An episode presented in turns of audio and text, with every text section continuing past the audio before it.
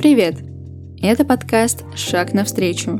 Мы помогаем подросткам разобраться в себе и своих эмоциях. Меня зовут Виолетта, и мне 16 лет.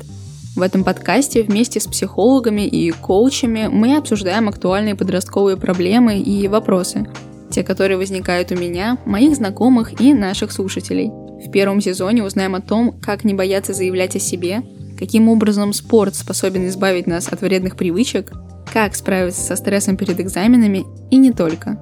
Следите за новостями, первый выпуск уже совсем скоро.